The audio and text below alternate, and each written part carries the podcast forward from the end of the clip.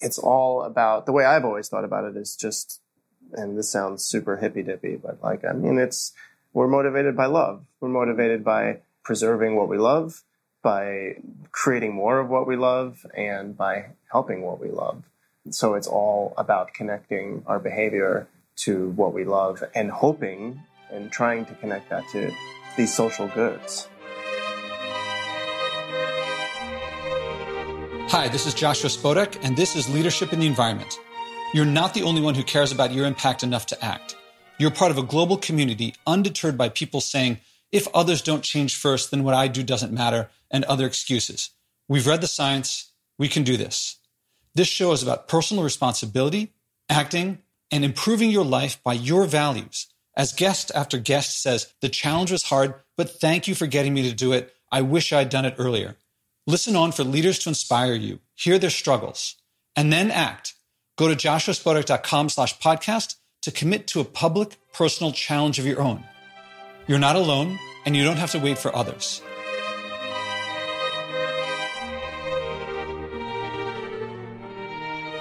Before we spoke, Seth implied that he didn't do as much on his challenge as he expected. So I told him I expected a short conversation, but I asked him still to do it. I want listeners to hear that even people who do amazing things like win Nobel Prizes and take on global thermonuclear war still have a hard time. They can still have a hard time reducing their waste even when they want to. That's not to say they always do. Sometimes it comes easy.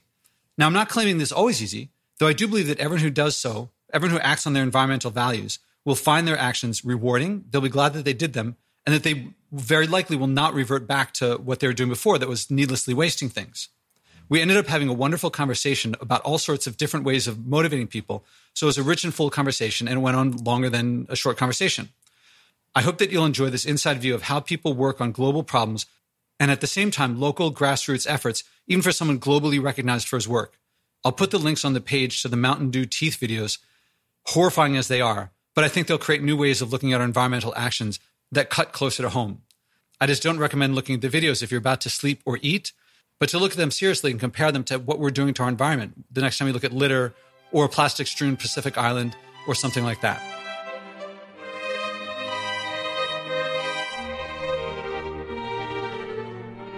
Welcome to the Leadership in the Environment podcast. This is Joshua Spodek. I'm here with Seth Sheldon. Seth, how are you doing? Good. How are you?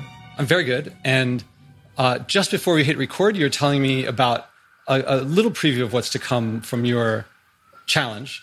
But then we were talking about all these other things of North Korea and nuclear weapons. And what were we just talking about that I said, let's start recording?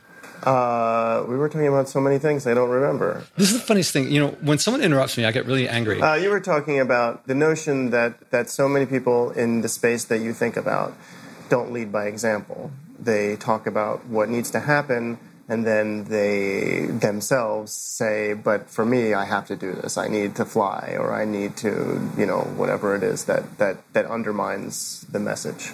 Yeah, and so I think we have a world full of people who all feel like everyone should change, but not me. What I do is actually important enough. And I think they follow the leadership. There are a few people in the world who are living by their environmental values and by the values that would sustain the Earth's ability to sustain life as much as possible. But they're not, I don't see them in leadership positions. I don't see them maybe influencing on a very small scale. And then of the people who are in leadership positions, who other people follow, no one's doing it.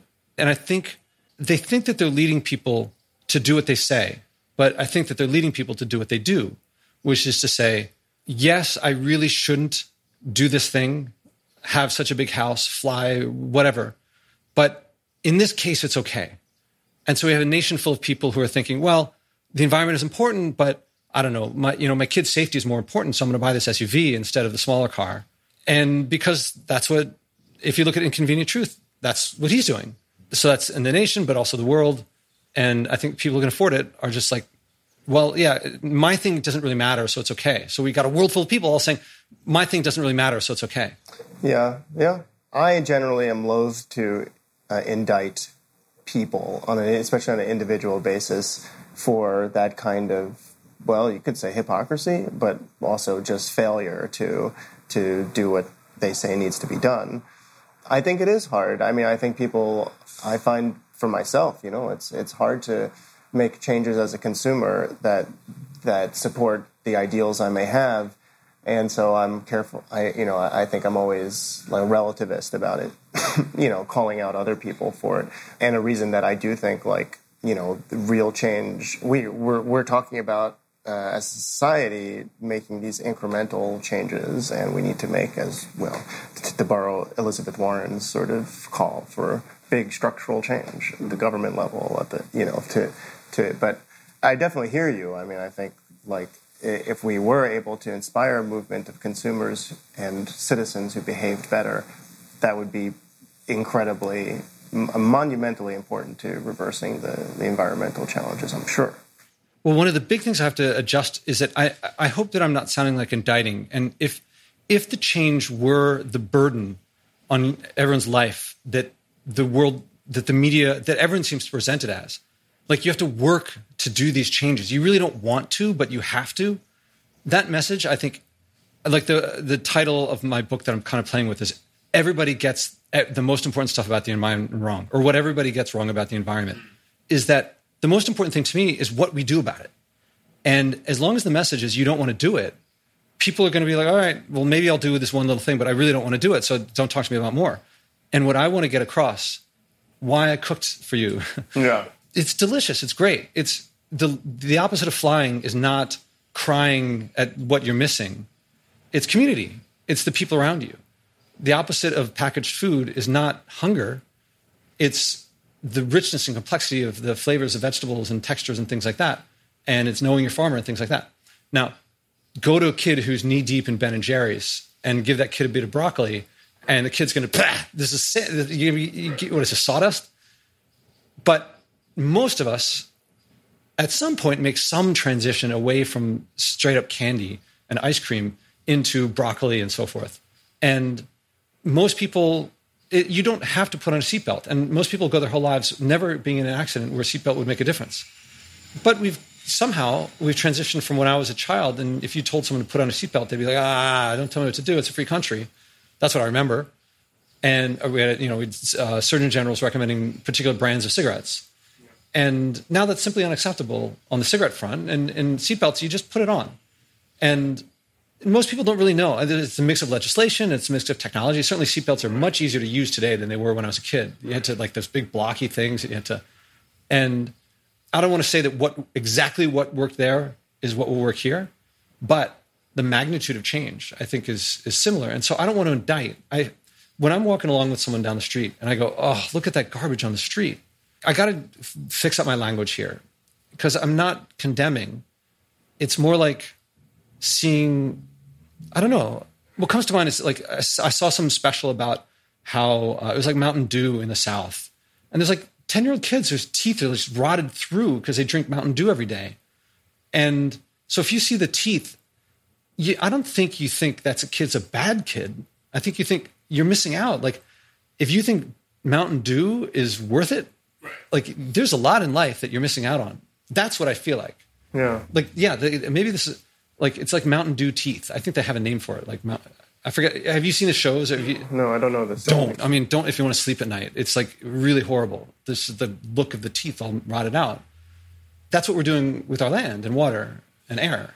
And I don't want to condemn people. I want to invite them. I want to engage them and offer them the feeling of life without that.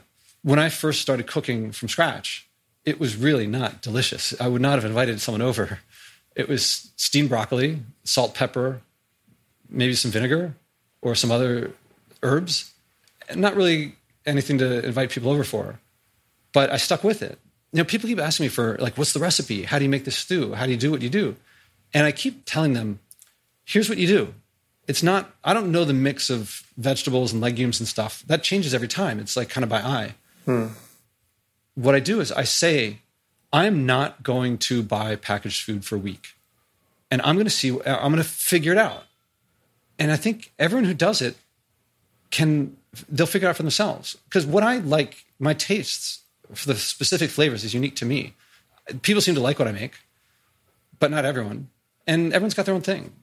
It's just the same as how do you raise a child? Yeah, there are books and general guides to it, but you got to have a child. If we had to plan how to raise children before we had children, there wouldn't be many kids around. You just got to have that child. And then you're going to get poop on your hands. Yes, you're going to get poop on your hands. And then they're going to walk down the aisle. They're going to get their diploma. They're going to do that piano recital. And it's all going to be worth it. I guess. I'm not a father. You know, I'm an uncle. And that's what I want to offer. So if when I have very influential people on this show, or if I'm on their shows or something like that, I think that if LeBron is on here and he shares what he cares about environmentally, I think people will be like, wow, I didn't know that he cared. I didn't know that that meant something to him. And then when I say, what can you do to act on it? And he says something. And then if he's on the second time, and the second time he says, if it happens that how I expect it will happen, but he will say, oh, I'm glad I did that. I spent more time with my, I don't know if he has kids or whatever he would do. I think he will like it more than he expected. And I think that people at home will say, all right, LeBron's doing it. It's time I do it. Mm. Yeah. And not to copy him, but to discover what he discovered.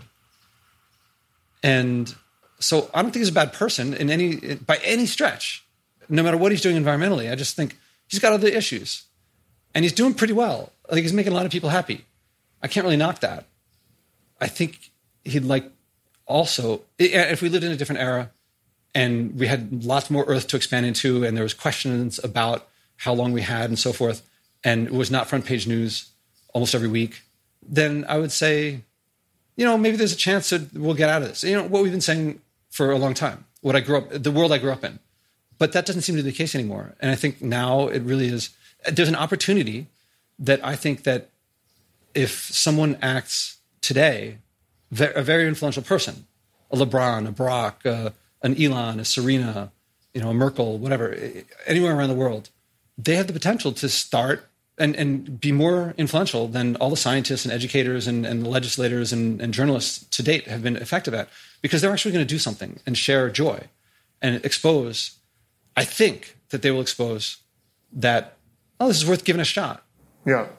I mean, it's possible I'll come back and be like, you know what, their lives are so awesome for them that they don't want to change. And then I will have to adjust I'm a scientist. If the world is out there and I predict one thing and the world has something different, I got to change my perspective because the world is the data.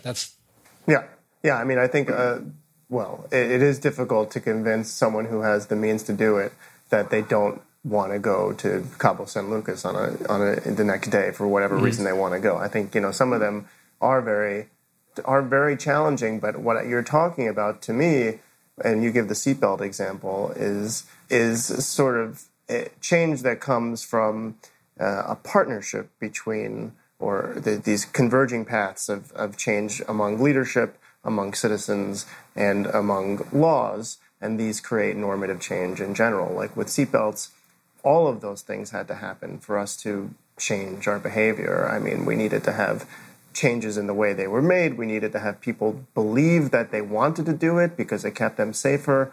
And we needed to have laws that did something to potentially penalize people. And it's if they didn't do it.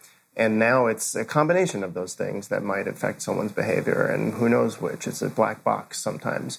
Certainly in our work, we talk about the same thing. I mean, when it comes to changing the problem and the threat of nuclear weapons, we talk about how we need both changes in national law and changes in international law and changes in grassroots activism and consciousness among people. And like the person who you walk down the street with and you say, look at that trash, sometimes it's not about making them do anything. It's just about making people become aware that actually shifts the tide on all of those in a way that's almost like unscientifically knowable what that change was.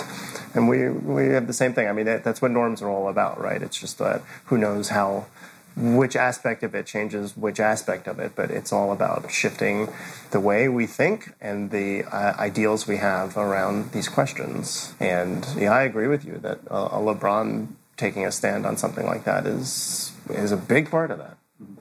I'm just trying to think of like, oh, how could we apply that? If LeBron gave up his nuclear weapons, maybe others would too. No, but for him, it would be, you know, like we had and we have, you know, many celebrities who are part of the movement who say things that make people pay attention. I mean, and it's more them calling attention to the issue that many people don't even know is an issue and helping them understand the potential solutions. That's the big game changer for us. And for the environment and for almost all causes. So I'm kind of curious about your strategy must have evolved. It must be constantly evolving over time as different players react differently, as different opportunities come and go, as different people get elected. Is that the case, or is it, or maybe there was just tactical changes, but the strategy remains the same? Yeah, it's more, the objective remains the same. It's for our perspective, it's abolition. It's creating a new norm against nuclear weapons. But yes, the strategy changes depending on, before we had the treaty, we had to work differently toward the treaty. Now it's all about this treaty and raising people's awareness of this option and the way it can actually be used to change societal norms around possession and threat of use and manufacturing and all of this.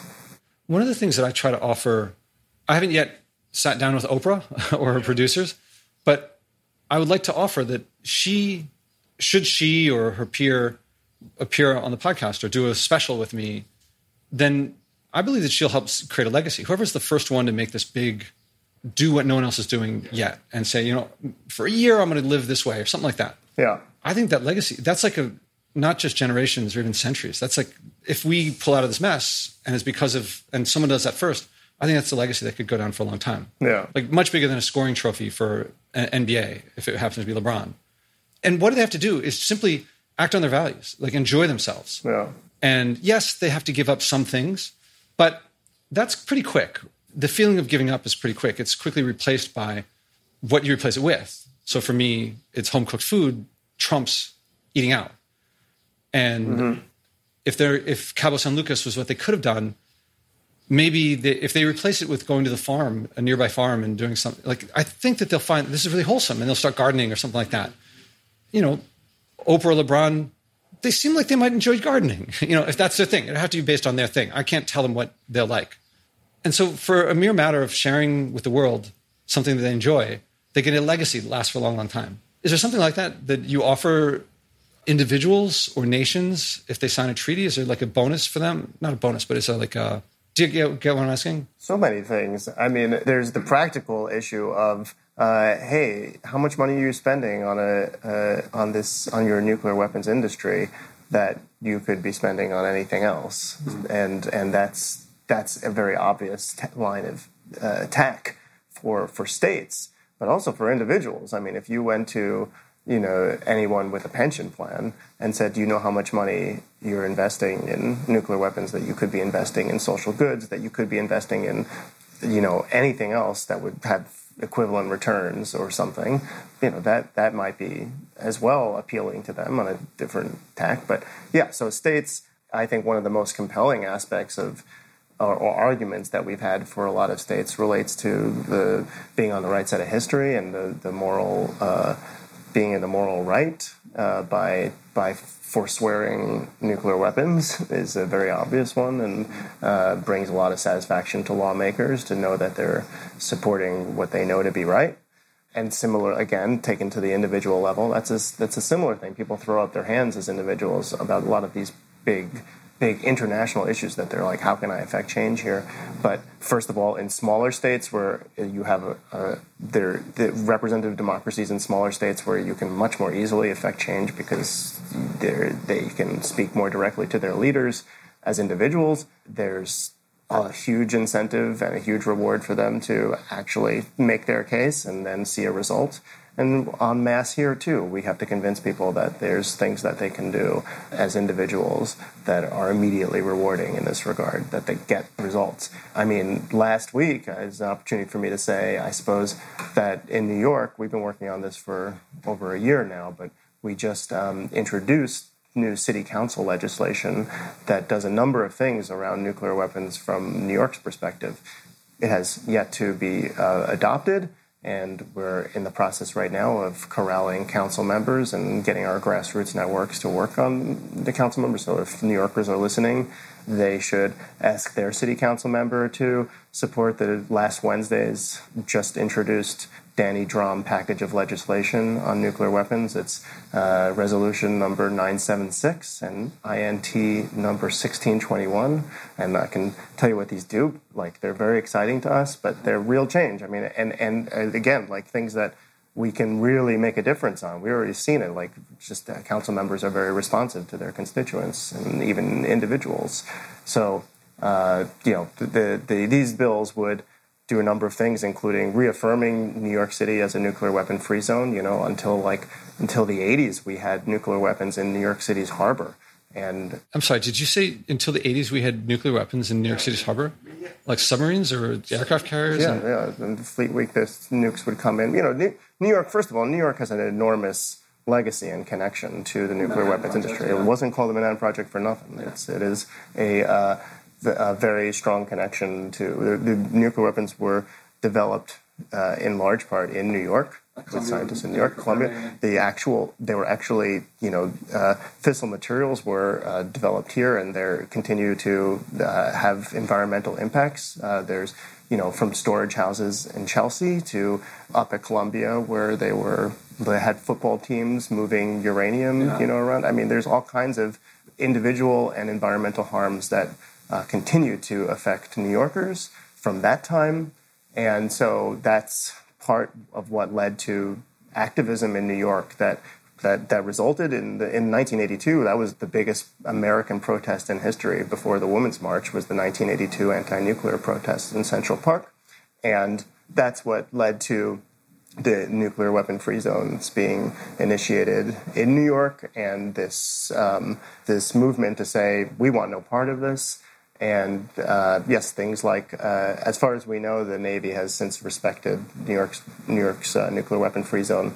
This is just one element of what this bill would do, is to reaffirm the nuclear weapon-free zone. It would also, the law that's the 1621, the INT 1621, would set up a nuclear weapon-free zone advisory committee in cooperation with the mayor's office that would do all kinds of things, including to evaluate, study, and report on the nuclear weapon-free zone status of New York, and make recommendations for policy, and would provide educational programming and around some of these things that we're talking about, relating to New York's legacy in the nuclear weapons industry and our commitment to changing what's been happening.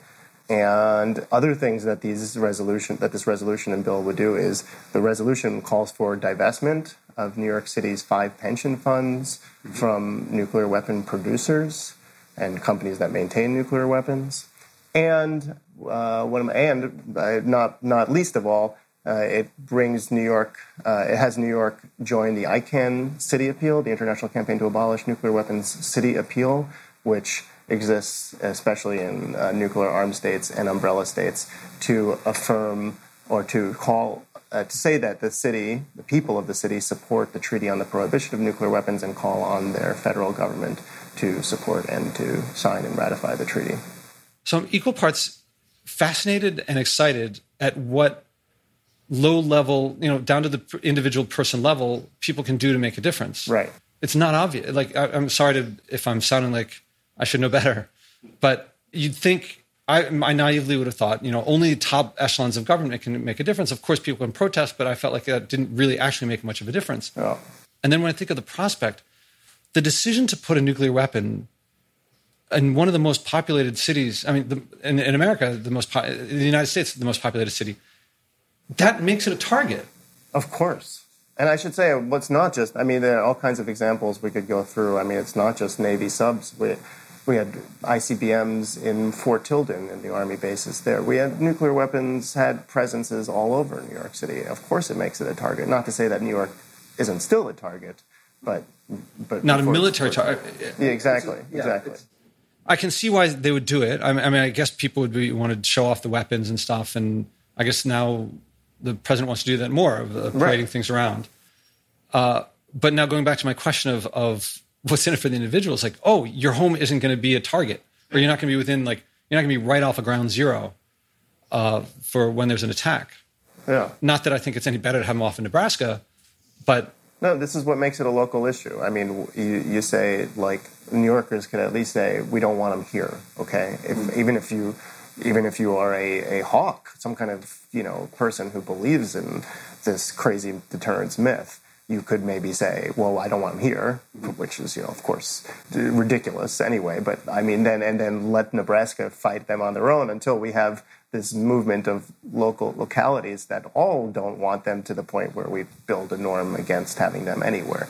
That's fine. You know, that's the tack we want to take. But yeah, you're right. I mean, New Yorkers, if nothing else moves them, you would hope at least they would say, like, I don't want them here. Yeah. You know? And I don't want the city to be a target.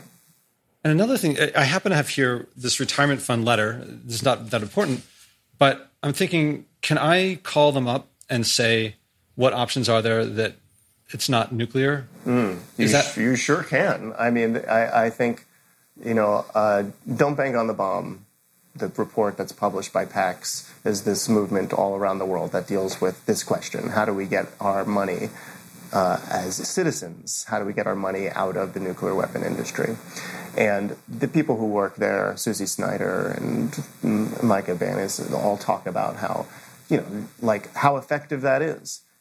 Even if you don't have a pension fund, just walking into your bank and saying, or a bank you don't belong to, and say, I'm thinking about opening up an account here. Can you tell me what your weapons policy, your controversial weapons policy is? Mm-hmm. And then they say, I actually don't know off the top of my head. Let me get back to you. And then they record to their administration to management that someone's asked, and they get the policy. And this stuff is hugely impactful. They respond in the very capitalist way to... Yeah. Oh, we're losing money. Yeah, exactly. And to be seen as doing the right thing where they can. And these things have proven to be impactful. You know, it's funny. I was just, I think yesterday or the day before, talking to Tia Nelson, whose father started Earth Day. Mm-hmm. And we were talking about how she was just kind of casually saying she'd like to see in a cell phone to know all the materials that are in it and under what conditions they were made. And I remarked how right now, when you buy packaged food, it has an ingredient list. If that weren't there, I think in today's political climate, it would be anti-American. A lot of people would present it as like horrible to put the ingredient list in there. Like, oh, we have to protect trade secrets and so forth. As it happens, we have ingredient lists. And it seems like capitalism to me is any market system to sustain and endure and serve the people, you got to make informed decisions. I mean, if I'm buying something and it's actually poisonous, I can't make an informed decision on that.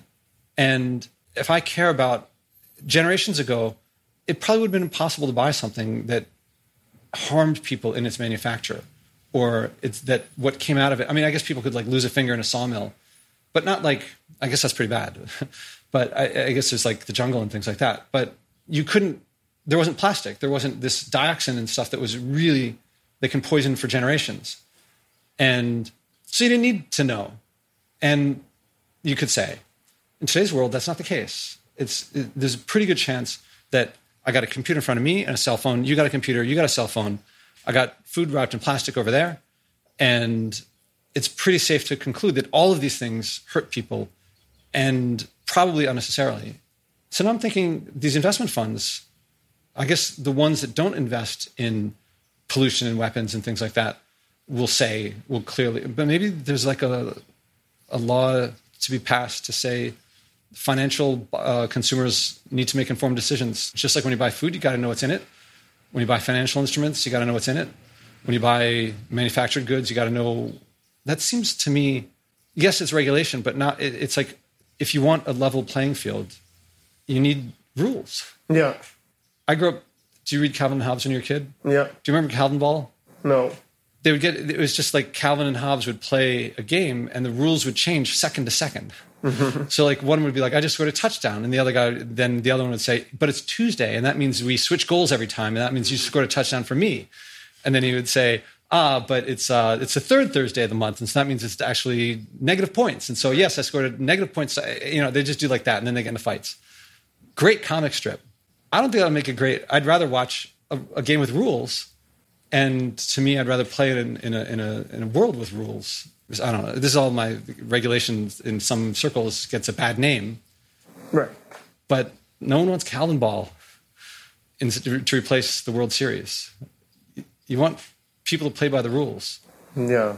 Yeah. I can't stand it. I barely watch soccer because they take dives. And it's one thing to try to get away with a foul in basketball. It's another, but that's like trying to get it so that the ref doesn't see it. But taking a dive in soccer is, you know that you're not injured. You know. And then to act like you were injured is like, that's not the same thing as trying to sneak something by. It's outright lying. Well, it's interesting. You do see it in basketball too, I think. But somehow there's a different norm around it. Yeah. Like people are shamed for doing it in a way that they're not in soccer, it seems to me. Maybe that's what it's about, is, again, just how we react and how we process bad behavior as consumers. And so I don't know how this all connects together exactly, but I do think that, you speak about transparency and and labeling essentially, and informed decisions. People making informed decisions and people and forcing people to play by the rules and using capitalism to make sure that happens, really, as consumers. And, I'm also thinking in the back of my mind that before we hit record, I said, usually the second episode's shorter because I'm totally fascinated by our conversation. But let's get to you, if that's okay. Yeah, we're leaving open loose threads. I apologize, but that's the nature of these conversations. So you took on a challenge about your eating habits. Mm. What was your challenge? Oh my gosh, now it's been a while. So am I getting it right? Was it to eat no red meat? I think it was that. Yeah. What was the value it was coming from? Because soccer fields, back to soccer. You talked about your childhood growing up. Right. And your connection to nature wasn't so great. Yeah. Yeah, look, I think that if we think about environmentalism, I think meat eating is a scourge. And I think as consumers, eating less meat, especially less red meat, although I know that there's problems with all kinds of meat in different disproportionate ways. But it's, from everything I understand, not being an expert, that would make a big difference. So wanting to do my part with that.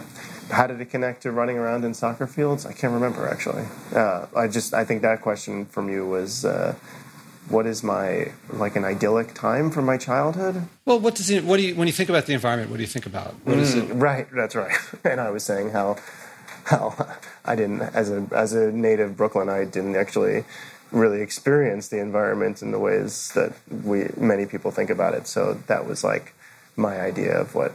The milk came from stores. Where else would it come from? Exactly. Yeah. I was intellectually aware of a lot of things that I wasn't emotionally aware of, I think, being an urbanite. So, yeah, that was what I said. Yeah. So my read that the listeners can't see, but I feel like you're about to say something like, I didn't really do very much. Yeah. Yeah. How did it go? How long has it been? A month? Mm-hmm. Was it a month? Also, I think the city council thing you were talking about was why we didn't meet last week. That's right. Yeah. Right. We were going to, and I wanted to postpone because there's been a lot going on with that. So how did it go? I would say that I did not do a perfect job, and it's possible that I did a better job than I usually do. Now, keep in mind that, I already have an ethic around, not seeking out meat, and I find that to be relatively easy. But the challenge was when someone offers it to me or it's right in front of me, what am I going to do? Yeah. And I do not think I performed excellently in this regard. I mean, I had a bunch of situations where in one case I had to stay, I was being hosted by someone. I was just in California for a week and she would make all kinds of food and I would just eat it. I think, and also I haven't always been conscious of the promise. So that's... You have or have not? Have not. Uh-huh. Yeah. Because I just have had so much going on that this has not been in the forefront of my brain. So I'm not an awesome performer in this regard. So first things first, I appreciate your sharing. Some people contact me and they say, I don't want to do it because I didn't do my thing. Yeah, right. Then sharing it, I think they find that I connect open, honest communication of personal things, something that leaders do that people who don't do that wish they could. That's in order to become more of a leader. if I'm deferring my judgment to someone, following someone as a leader, and when the chips are down, I don't know what they're going to do, that's when I need leadership most. So I think that openness, I look up to that. And thank you for that. Mm. And I think also for the listeners, I think I want them to hear that you're doing lots of amazing stuff in the world. That doesn't mean that the next thing's any easier for you than it is for anybody else. And I want them to hear that. You know, as I say, like, I'm not trying to create a Disney version here of like, just do this and everything's fine. And I'm certainly not saying, I forgot to mention this earlier. People keep thinking when I say individual action, somehow they attach exclusive of everything else. And in no way am I saying stop doing other things for, you know, that's an aside. That's not about us right here, right now. So to the extent, how much was it on your mind? Because I'm wondering, how did it feel when you did do stuff? Yeah, there were a couple of times I think that I might have. And again, I'm just talking about a handful of times probably. I can't remember, honestly. It's a lot's happened this month. But there were, I do recall like a couple of times being like, this is not what I promised to do, to try to do. But you know, I'm doing it. So it was in my consciousness, just like a few times at least. There were definitely times when I concede that I probably didn't think twice, like at some reception or whatever, where I just ate a wiener dog or something off of a cocktail plate and didn't even think about it. I want to try something with you that I haven't tried before, which is to go back and in this conversation, it seemed like you weren't connecting the challenge with the value that it was essentially based on. And I wonder if we could try again something that was closer. And I think also you might have picked the challenge based on how important it was to the world, but not how important it was to you personally. Mm-mm. And while in an abstract sense, or intellectually, you might say, well, if it's important to the world, it's important to me. But that doesn't mean necessarily that it's going to hit you at the gut. And this is me speculating, but I think a lot of people think that they devalue what matters to them because if it's not big enough, then maybe people won't consider. They'll think there's all these things in the world and all Josh is doing is this little thing. But I think it's more important to start with what matters to the person and however small it is, because I think then they'll feel a greater reward if it's their thing. And I wonder if there's something that might... Well, there's a couple ways to go. One is to think if there's something related to playing soccer on the field when you're a kid or on the discovery of nature, your thing. If there's something, however small, however insignificant to anyone else's perspective, but still meaningful to you. Yeah. Or alternatively, is another connection to the environment that might come up with another, you know, answer to the question of when you think about the environment, what do you think about? Yeah. And I wonder if that might lead to another thing that you could do that might maybe be more visceral. I could come up with a couple, I think.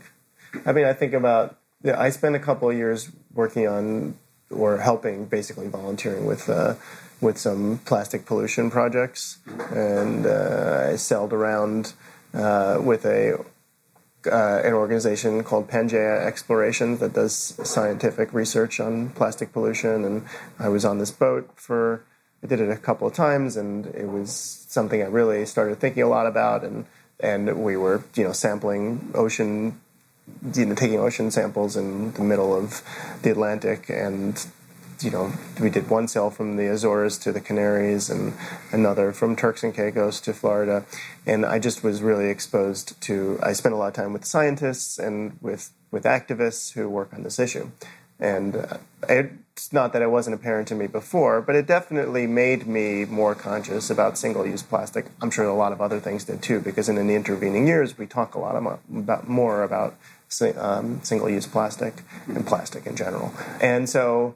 Perhaps I did. I mean, I think it changed my behavior on a number of being part of that. Changed my behavior in probably unconscious and conscious ways. But that's one I could do. I mean, like I already eschew plastic bags when I go to the store, but I don't. There are definitely times when, especially if I haven't prepared for it, I will just say, okay, I'll take one.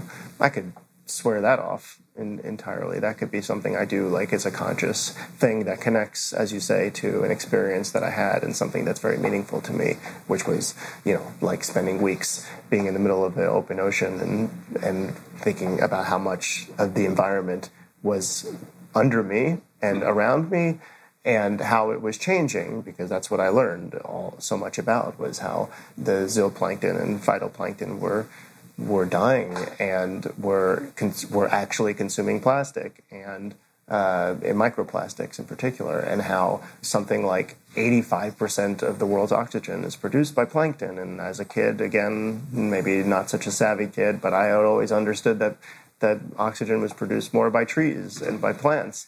Well, it's, and when in fact it's so much of it is from the ocean, and so this changed my thinking around this a little bit around this, and maybe is an opportunity for me to do more, perhaps, on this issue, as a consumer, as an individual.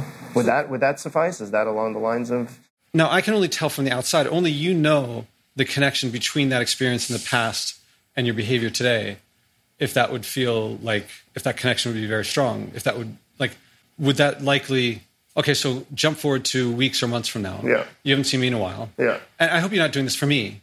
Well, because a lot of people I could say that I probably wouldn't be being, this conversation I'm doing for you. But yes, I would hope that I would be moved otherwise to and I think I have been to do some of this stuff. But I'm not an absolutist, that's the thing. I make rules for myself only in certain cases, and I think that so it's hard for me sometimes to behave in this sort of I'm swearing off this. I don't make New Year's resolutions. I don't have a lot of practice doing it. That's all. Well, from the rule that I made up was that it has to have a measurable difference. The measure doesn't have to be made. It just has to be in principle. So if you just simply lower the amount, as far as I'm concerned. In that case, perhaps I think I've already succeeded. I mean, I have lowered the amount but I guess yes, I did. If I should have said, then I want to lower the amount of red meat, and then I would have come back with a success. Well, what I'm also looking for in the second conversation is, I hope to create a joy, and for different people, it might be excitement or a thrill or a feeling of what I would say emotional reward of enduring, And I'm not reading that from you now about the meat. And that's what I want to get. Right. And because I believe that that's available to everyone. Yeah. I believe that something about clean air, clean water, and clean land is so in us that it's available to everyone. Anyone who hears my voice now, as well as everyone who is not hearing my voice right now. Yeah. Something, if they do something to act on what for them clean air, clean water, clean land connects with, they'll feel great. They'll want to do it more. That's what's getting me going here. Yeah. I think that people have the challenge for them is always along the lines of, well, that's great if I don't take a plastic bag and then the person behind me takes 20, like what good did I do? Or, and so in that sense, my reaction is always like, well, I'll do what I can and I will try. And then I will think about, how I can use my purchasing power, my vote, my advocacy in other ways to make big structural changes, because that's where it's at. But I appreciate, of course. I mean, I should talk to my friends about it. I should still try to do it less, and I do. It's just about that there's. I feel like you're asking and you're not, but for absolutist change, and I realize I could just say, I will do less of this. I will endeavor not to do it. I believe that when you do it for your reasons, then doing it will feel good and you'll want to do it more. Yeah. And there is, in what you're saying, less than many, but still the feeling I'm picking up, it's something, an obligation, I have to do it. It is a distraction. And I think I hope for people to get away from that, not because I say so, but because they feel, wait a minute, this isn't something I have to do. This is something I get to do. And if I really let myself roam free into some future that I think everyone would love, is that, well, certainly for it to feel natural, for systems to change. Right now it's swimming upstream. They're going to hand you the plastic bag because some manager said, give them a plastic bag because it makes them feel better. Yeah. And we don't want them to think we're being cheap on them. Yeah. But also I think that people will enjoy... it was in my head and out of my head. Well, certainly there's a feeling of doing something greater than yourself, contributing to a cause greater than yourself, greater than all of us, that you benefit, that the world benefits from, that you benefit from personally, and that people feel like, this is great. This is something I want to do. This is something I get to do. This, I'm a part of the new way we do things. Yeah, yeah. And there will be people who lag behind. Right now, almost everyone is lagging behind, and almost no one's on the vanguard. But I think that eventually that will change, and I don't think... Yeah, no, I agree. I mean, I agree. And it is satisfying for me to reject a plastic bag. So then maybe that's it. Maybe that's a good one. I mean, it's already built in, I think, to me. So I'm not sure if the meat was as built in.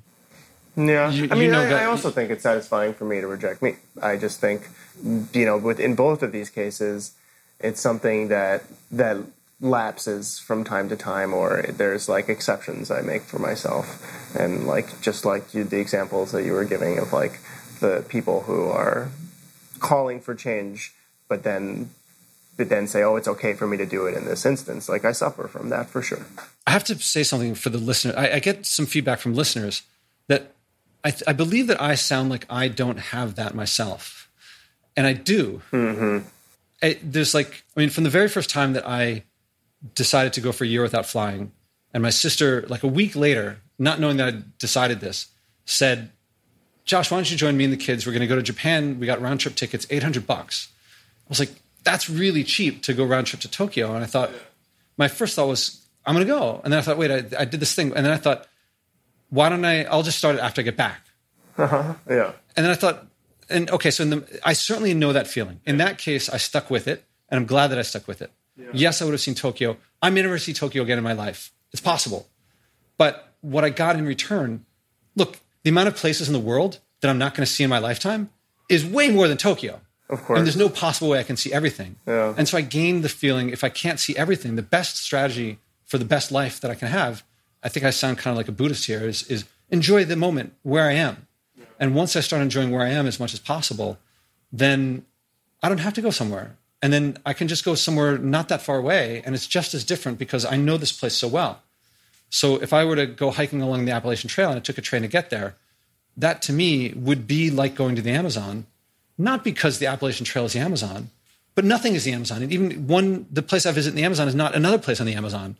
And even that is not the Alps. And that is not... Sure. I mean, but to your listener's point, I think, like, now you've given an example of... Oh, but there's many things that I get... I'm sorry to interrupt. Yeah. I mean, I get packaged food. And when I get packaged food, I think to myself, I'm doing the same thing everyone else does. And I go, yeah, I'm doing it. I am buying this thing, like my hot sauce. Well, the hot sauce has been around. I don't make hot sauce myself. The thing's going to run out. I guess it's so hot and spicy, this stuff, it's ghost peppers, that it's like years old. It's from before the decision. It might be 5 years old, this jar, and I'm still not finished. But eventually it's going to finish. I'm going to get another jar of it. Probably. Or maybe I'll learn how to make, I don't know. But there's some things that I buy. And I think to myself, I'm doing what everyone else does. But I've moved the distance really far. And I think that everyone can get there. Yes, you'll still always make these decisions. I'm not saying, nothing I've ever said, despite what everyone hears, is about perfection. But you can make the decision about, like, I'm going to do this or not based on what the average American does. Yeah. Or based on what you want your legacy to be. You're still going to be making the same decision. Yeah. I don't mean you, but like I still make the same decision of, I'm going to do this thing. Like here, I'm going to mail copies of my book, and here's these mailers that have plastic-lined things, and I'm not quite sure how to mail stuff otherwise. I do that too. Yeah. The thing is that I find more joy in challenging myself when it's along my values, and so I still throw out garbage. It's less than once a year. That to me feels like a lot, but every piece of garbage I got. But that challenging is, I think, worth it. Sorry if I rambled. And so, no, but for someone who thinks about how do we move as a society, I mean, the skeptical listener will say, you're having done this by yourself in a vacuum has no impact, no real impact. But the impact comes from you influencing other people with your behavior, and that's and going to bigger and bigger things myself. Sure, not flying has an enormous impact, of course. Yeah, and that came because I did something smaller. Until you are able to influence other people to be more conscious about doing it, and even if the effect can only be measured to be one other person, but that's what Groundswell's about. That's what social change is about. Feeling inspired? Do you like hearing others acting that you're not alone? Go to joshuaspodek.com/podcast to hear other interviews, but even more valuable, join the growing community of people who care enough to act, not just talk. Read the list of people who have taken on personal challenges and then commit to one yourself. Don't be surprised if you end up loving it, changing more, and finding people following you without you even trying. That's what happens when you improve your life by living by your values. The reason I could go for a year without flying was I first went for a week without food packaging. Much, much smaller, but the experience of the food packaging enabled the not flying. And the 1 year without flying enabled the multiple years without flying. Yeah. So it's...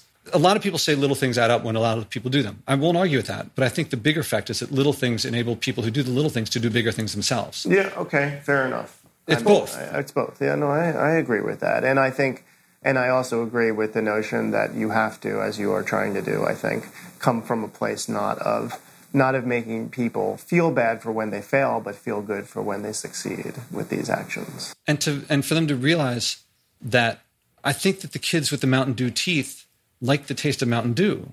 And if you say, don't drink Mountain Dew, they say, but I like it. And I say, your teeth. And they're like, they don't feel that in the moment. And I think we live in a world, walk down the street, you can see the garbage. That's our Mountain Dew teeth. And people aren't paying attention to that because they're thinking of the, Paris last week hit 110 degrees. And my friend was telling me about how her daughter went there. And I was like, did she consider not going? She didn't connect the effect with the cause. She saw the Mountain Dew teeth and didn't think of the cause of the effect. And any one Mountain Dew doesn't cause the teeth to rot, but enough of it does. You're looking at me like something didn't make sense. No, it all makes sense. I was just thinking about that. And I want people to feel like, to get to where water tastes better than Mountain Dew, or at least in my case, Mountain Dew is, to me, it generates disgust. That's the emotion I feel. If someone offered me Mountain Dew, there may not be money in the world to get me to drink it. I used to drink it. And that's how I feel about flying. I may fly again. I'm not sure. I want people to get there. I don't think there's anything special about me that somehow I have the ability to enjoy where I live more than anyone else. But I couldn't have done it without saying to myself, I'm not going to fly for a while. I'm going to stick with this one. But I can only do that because of the joy of the deliciousness that came from when I did the no packaged food. So if someone says to me, look, all I'm going to do is I'm going to go without straws for 1 day. I'm like, great, if that's your thing, if that means something to you, I think that will lead you to do another day. And it'll get you off of, you talk about the myth, all these myths of nuclear proliferation. And there's these myths of that it's a chore, that's a burden, that it's, you don't want to do it. It seems that we don't choose rationally. Well, what I do think is the problem, if we're going to talk only about positive incentives, which is, I think, reasonable. I mean, I think about how at the moment, and especially like the last decade of user culture and apps technology and all the things we've developed that have incentivized us to and made us celebrate this very harmful behavior in a way that I don't think we did before in quite the same way. So from both in terms of packaged food. I mean, the sort of delivery market is just totally exploded in terms of how and how everyone's just like so instinctively orders delivery all over the world in ways that they hadn't before, and all of the packaging that's associated with that, and the carbon emission that's associated with delivering it.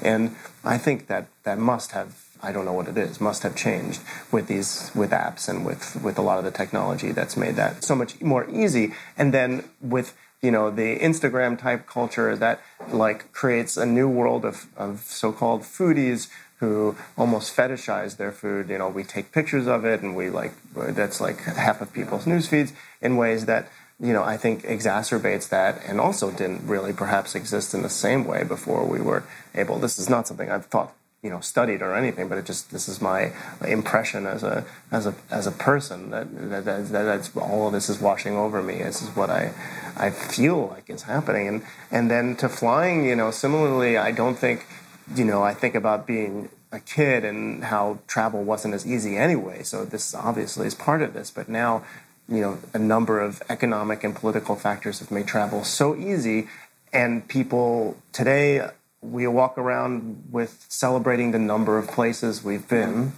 and your perspective on, like, there are lots of places I would never go, and maybe that's actually quite great, stands in stark contrast to this, I think, new and quite recent fetishization of travel in a way that's about accomplishing more places that I've fallen victim to as well. You know, I've definitely like to go see a new place as often as I can. I love it. I love traveling. But I also hate the way people talk about loving traveling, including myself, and I can see the effect of that. So these are the positive incentives we've created around harmful effects. So it's interesting and I think a great challenge to create the positive incentives around not drinking Mountain Dew, around drinking water, and around not getting on a plane. I think we have accomplished it to some extent, but I think that's the challenge that stands before you. I think us, I should say, because I'm on your side for sure. But I think it's a little different with nuclear weapons because I think it's easy enough to get people to agree that they don't want to be annihilated, and then it becomes a matter of convincing them and helping them understand what needs to change to reduce that threat, and how, as an initial matter, how they are threatened and how other people are threatened by the system that we are perpetuating. Yeah, I like a lot of what you were saying, and I want to. There's a distinction that you're just going between positive and negative reinforcement or incentives, and for me, it's more intrinsic versus extrinsic. That I hope to give people an intrinsic feeling of reward for acting on their values. On their environmental values, so that it's coming from inside. Because there's no extrinsic. You don't need positive reinforcement to change a kid's diaper. It smells bad. I guess you can make the smell go away. I guess the crying will stop. But really, there's something I can't say this as a parent, not being one, but I think that you want your kid safe and sound. You want your legacy, your flesh and blood to be safe and comfortable and healthy. And we don't need to gamify changing diapers or feeding babies. Well, we might.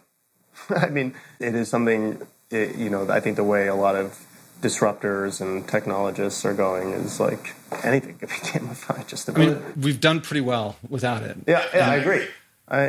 To me also what you're speaking of isn't the incentive when you talk about what's coming from inside extrinsic versus intrinsic.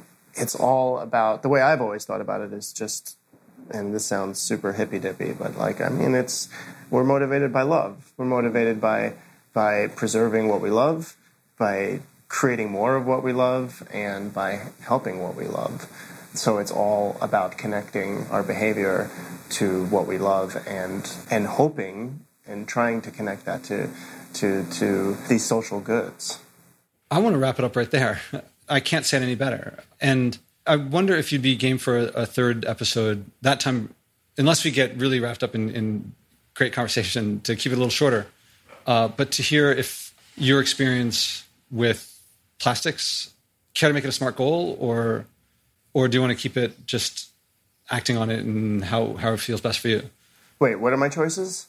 Choice one is we wrap it up here and we just keep in touch as friends and so forth. Oh, no, right. Choice two is that you come back for a third episode, and it's you've mentioned plastic based on your ocean experience, and we make it a SMART goal, and it doesn't have to be 0 or 50%, or just we make it somehow specific, measurable, achievable, realistic, and time bound. Yes. Or the other one is just we say you do your best.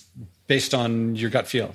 Well, I think I'm already doing that one, the latter, doing my best based on my gut feel. So, I think it's only meaningful if I do create a specific target assuming I can measure it. But I like that. Okay. And given that I live 12 steps away from here, I think we should be able to do this again. I'd be game for sure. Okay.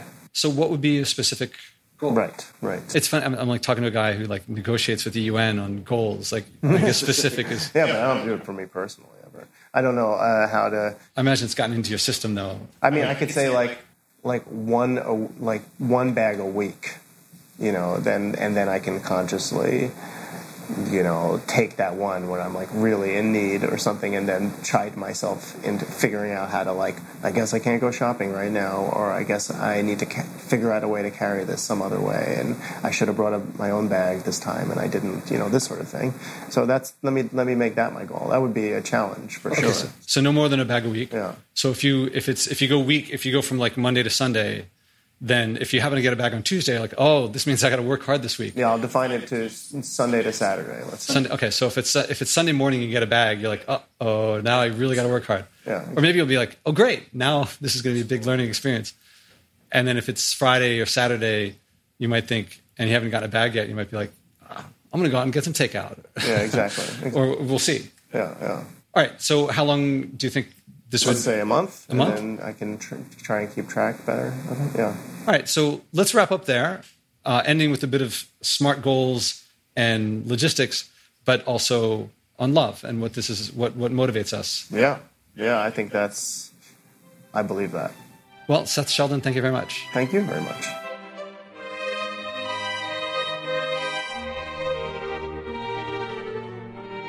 I thanked Seth already during the conversation, but I'll call it here what I considered leadership that he showed, which was to allow himself to sound vulnerable to others, to share what others might call weakness or failure.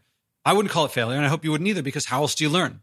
Speaking of learning, I learned again this time what I keep having to learn, which is to try to pick up on if someone is acting on what they care about internally versus what they think others will consider important, because there's a lot of people out there who... they think if what I do isn't important by other people's standards, then it's not worth doing, or maybe they'll laugh at me or not consider it. You know, there's so many people try and then others say, you haven't done it right, or you're greenwashing or something like that. And it sets up this standard where people think they have to attain perfection.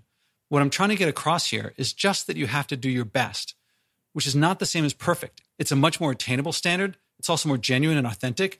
I think in the long run, it will lead you, if you do your best on something that you really care about, it will lead you to enjoy what you're doing, and you'll do more and more and more. He also preferred accountability. Leaders like accountability. It gets the job done. Non-leaders, I think they try to get away from accountability and responsibility.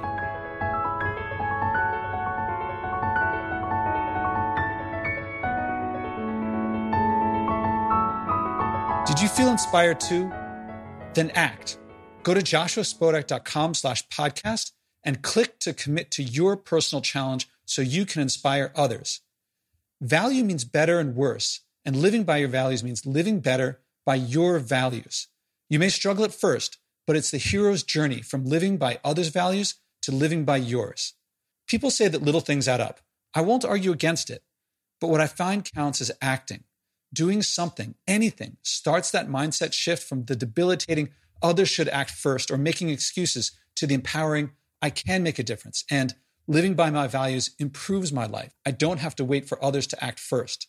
I'm looking for leaders, people who will bring what works here in this podcast to communities I haven't reached. Billions of people want to change their behavior. There's room for leadership, from personal leadership of just yourself to whatever scale you want. Start by acting and changing yourself. Go to joshuaspodek.com/podcast and commit to your personal challenge.